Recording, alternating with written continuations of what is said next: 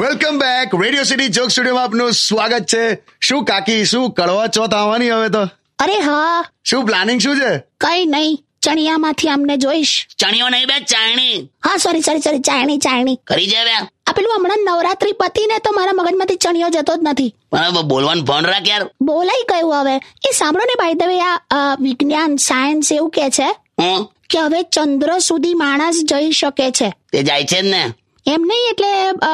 એમ કે છે કે ત્યાં હવે જીવન પણ શક્ય છે ભવિષ્યમાં લોકો ત્યાં રહેવા પણ જઈ શકે એમ આ તે થઈ શકે તો તે વખતે કડવા ચોથ વખતે આપણે કયો ગ્રહ જોવાનો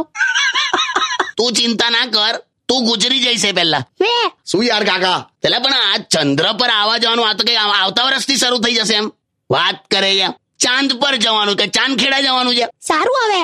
સાંભળો હું કડવા ચોથના દિવસે છે ને કશું ખાવાની નથી પણ તે આવું મગજ ખાવાથી પણ વ્રત તૂટી જાય હા કે જાઓ ને વ્રત વ્રત વ્રત મને તો આ એક તો આ વ્રત જ નહીં ગમતું હું થયું લા પાછું તમને આપણા માટે કહું છું પુરુષો માટે તે આપણા માટે જ કરે છે દરેક પુરુષ તને આમ ઘરડા લાગે ને એની વાઈફ ઓલવેઝ યંગર લાગે એવું કેમ બોલ હવે એવું તો મને મને એવું ખબર આ લોકો વ્રતમાં શું બોલે